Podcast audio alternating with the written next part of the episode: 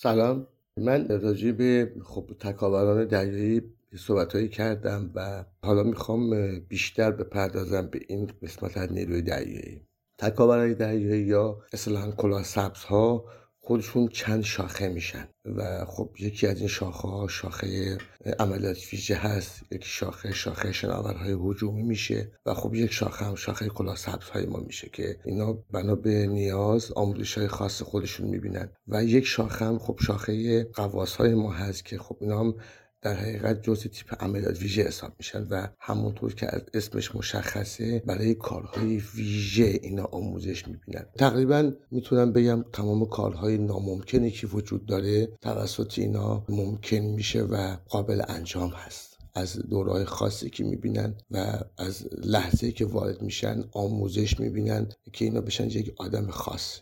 یک آدمی که توانایی هایی داشته باشه که هیچ کس نداشته باشه. و اولین شرط این توانایی اینه که جرأت این کار رو بهشون داره میده و اینا رو اصلا اصطلاحا به قول ما میشکنن و از نو می‌سازن. و ماندن توی این آموزش ها و طی کردن این آموزش ها کار هر کسی نیست. خیلی آموزش های سختیه و مدام داره این آموزش ها تکرار میشه. یعنی اینجوری نیست که شما عضو تیم عملیات ویژه باشی و خب اضافه وزن داشته باشی. از لحاظ بدنی دارم میگم. از لحاظ روحی دارم میگم. مدام تحت پایش قرار می‌گیرن و داره از لحاظ روحی اینو پایش میشن که آمادگی ذهنی داشته باشن. اگر کسی می‌بینن داره مشکلات حاد خانوادگی هست و مشکلات حاد روحی هست خب میره برای درمان یا خب اگر دیدیم که مثلا درمان نمیشه خب وارد قسمت اداری میشه و از اون قسمت عملیاتی جدا میشه. ببینید برای اینکه یک نفر توانایی داشته باشه کارهایی رو انجام بده که برای بقیه انجامش ممکن نباشه هم از لحاظ روحی و از لحاظ بدنی باید آماده باشه و این خب یه آمادگی خاص خودشون می‌خواد من شناورهای هجومی رو بگم خب شناورهای هجومی بیگانهای اصطلاحا تند و فرزی هستن که کنده بشن از اسکله برن.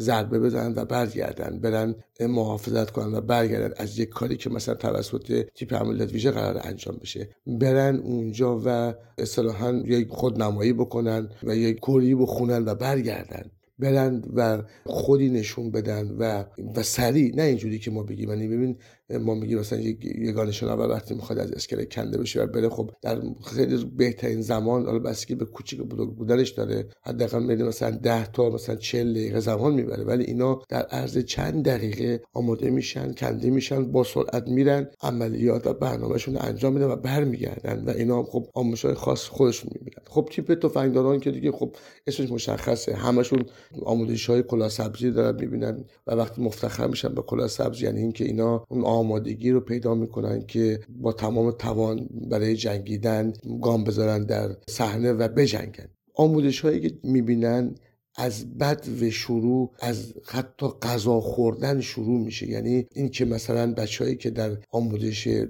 تیپ تفنگداران هستن غذاشون شاید مثلا یه بره خیلی کم بشه. این خودش یک آموزشه. یعنی این نیست که مثلا بگیم آقا خب، حالا مثلا جیر غذایی کم. نه اینجوری نیست. این خودش یه آموزش که اگه یه جایی گیر افتادن که غذا کم بود اینا آمادگی داشته باشن. اگه یه جایی گیر افتادن که اصلا غذا نبود این آمادگی رو داشته باشن که این آموزش ها رو در عمل در حالا وقتی صحرا میرن کوه میرن در اینا در اونجا هم این آموزش رو می‌بینن و اینا رو بهشون این سختی ها رو بهشون در حقیقت میقبولونن که بفهمن که همین اتفاق خواهد افتاد. من مثال های خیلی زیادی دارم و آخر کار خاطر خواهم گفت از مرحوم زرقام که خاطر خیلی قشنگی بود و برای ما تعریف کرد در ما زمان که منجیل بودیم. حتی می‌خوام بگم غذا خوردنشون رو برنامه هست مثلا ما یادم ما برای رژه که می‌رفتیم بعد اینا برای رژه که میومدن توی یگانهای نو سه در نو رژه می‌رفتن. بودن خب شده اینقدر کوچیک. بعدها فهمیدیم که اینا دارن آموزش می‌بینن برای اون دسته هایی که می‌خوان برن. اون دسته های نه نفره می‌رفتن برای منهدم کردن. دسته های سه نفر سه نفره می‌رفتن برای ادامه کارهای خیلی مهم. کاری که تو فیلم عملیات پایگاه جهنمی خدا حفظش کنه. اون موقع سروان بودن سروان باهایی که یکی از تکاورهای بسیار خوب ما بودن انجام دادن. و اون فیلم پایگاه جهنمی فیلم واقعی بود. و تکاوران نیردهی رفتن و اون پایگاه مشکی رو نابود کردن. سربان بای هنوز زنده هستن و اون موقع سربان بودن البته. الان بانشست شدن و با درجه ناخدایی و فکر کنم با درجه امیری بانشست شدن چون. و این کاری که انجام شد بر اساس خاطرات ایشون بود که این فیلم ساخته شد و بقیه نفرات. حتی میگم رجه رفتنشون هم به این منوال بود و خیلی جالب بود. مثلا دیدیم یک گروه مثلا سدنو دارن با کوله پشتی و اسلحه میرن یک گروه نساده تر یک گروه با لباس قواسی میرن یک گروه با داشتن یعنی با همه این تجهیزات اینا تست می‌شدن. با همه این تجهیزات اینا راه می‌رفتن حرکت می‌کردن که ببینن و بسنجن و آموزش ببینن که مثلا شاید جان با لباس قواسی بری عملیات انجام بدی. یه بار یه جا بری با تمام تجهیزات بری یه جا دست خالی بخوای با چاقو فقط باید بری. تمام اینا رو باشون تک تک از لحظه اول کار می‌کردن. تمام اسلحه هایی که اصطلاحا دستی حساب میشن. یعنی خب جسه یا مثلا تفنگ ام کلاش همه اینا رو باش تیراندازی می‌کردن کار می‌کردن.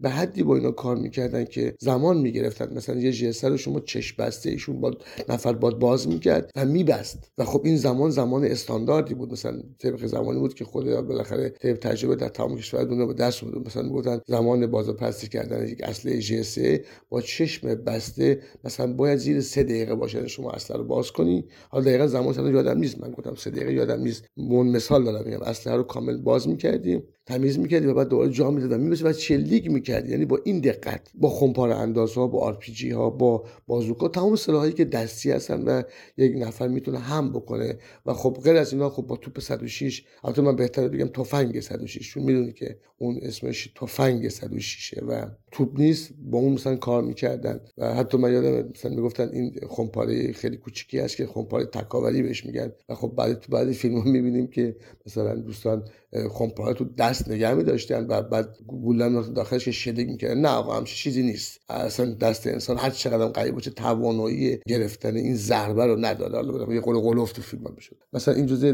سلاحی بود که خیلی باش کار می‌کردن. چون می‌دونی که به اصطلاح میگن لیگان توپخانه مشت بلند فرمانده است برای کوبیدن دشمن. و به اضافه این خب آموزش هایی که به نوبت برشون چیده می‌شد صحرا کوه جنگل دریا ساحل و برف اعماق جنگل توی غار توی آب هر نقطه که شما فکر بکنید اینا می‌رفتن آموزش میدن. هر نقطه ای که شما فکر کنید. اینو آموزش میدن که آمادگی اینو داشته باشن که اگه بگن آقا شما الان بلند شید برید در فلان صحرا عملیات انجام بدید بتونید بگن برید در فلان جنگل استوایی که پر درخت بتونن کار انجام بدن. بگید آقا برن در قطب شمال عملیات انجام بدن بتونن انجام بدن. بگن آقا برید نمی‌دونم در وسط نمی‌دونم بالای یک کوهی که داره آتش فشان انجام میده اونجا یک تجهیزاتی هست برای اینا رو وردارن بیارن که نابود نکنه آتش فشان بتونن این کار انجام بدن. تمام این صحنه براشون شبیه سازی میشه و خب الان که پیشرفت کرده خیلی این شبیه سازی به صورت سیمولاتور انجام میشه و خب به صورت شرایط محیطی نیست ولی تمام شرایط محیطی رو سعی می‌کنن براشون انجام بدن که تو اون شرایط قرار بگیرن. و من این خاطره امیر ضرغام اینجا بگم میشون می‌گفتن که ما انتهای سال دو بودیم و خب اون در Royal Marine انگلستان خب همه کشورها میومدن می‌گفتن ما رو بردن در صحرای الجزایر برای آموزش و اینقدر به ما سخت گرفتن جیره غذا کم بود فلان مثلا مورد غذا میاد. بعد صندوق هلیکوپتر میام مینداخت ما می‌رفتیم می‌دیدیم مثلا داخلش خب مثلا چجوری بگم فضولات انسانیه. این به این حد مثلا بهشون فشار می آوردن که این فشار روحی روانی به نفر وارد بشه. یا مثلا می‌گفتن آب می آوردن بعد می‌رفتیم می‌دیدیم مثلا آب نیست مثلا فلان چیزه و که اصلا نمی‌شد نگاش بکنه.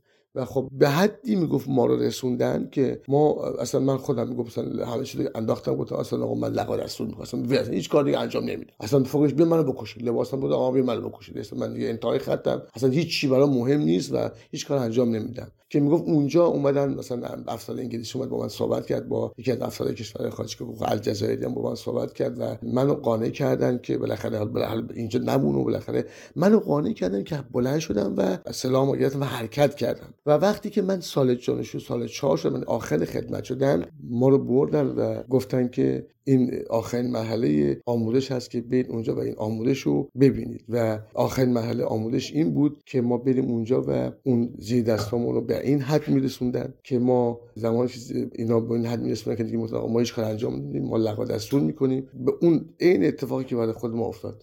ما لقا دستور می‌کنیم. ما هیچ کاری انجام نمیدیم و اگر ما می‌تونستیم اون نفرات رو قانع بکنیم که بلند بشن و عملیات انجام بدن اون وقت بود که می‌گفتن شما دیگه به عنوان یک فرمانده الان تثبیت شدید و می‌تونید فرماندهی کنید. که می‌گفت به ما گفتن که فرمانده کسی هست که در شرایطی که نفر به انتهای قد رسیده اون نفر رو بتونه مجاب بکنه که بلنش عملیات انجام بده. اونجا هست که تو توانایی تو نشون میدی. در حالت عادی که همه چی گل بلبله که تو توانایی تو انجام نمیدی. اصلا اون سیستم داره کار خودش انجام میده. جای تو فرمانده یک مثلا point نفرم بیا اونجا بذارن این سیکل داره انجام میشه. فقط اونجاست که تو توانمندی خودتو نشون میدی که من به عنوان یک فرمانده الان به این توانایی رسیدم که نفری که دیگه انتهای خط و هیچ کاری انجام نمیده متقاعد کنم بلند بره عملیات انجام بده. اینا جز آموزش هست که بچهای تفنگدارا عملیات ویژه یا شناور هجومی کلا مجموعه تکاورا این آموزش ها می‌بینن به صورت کامل و کامل.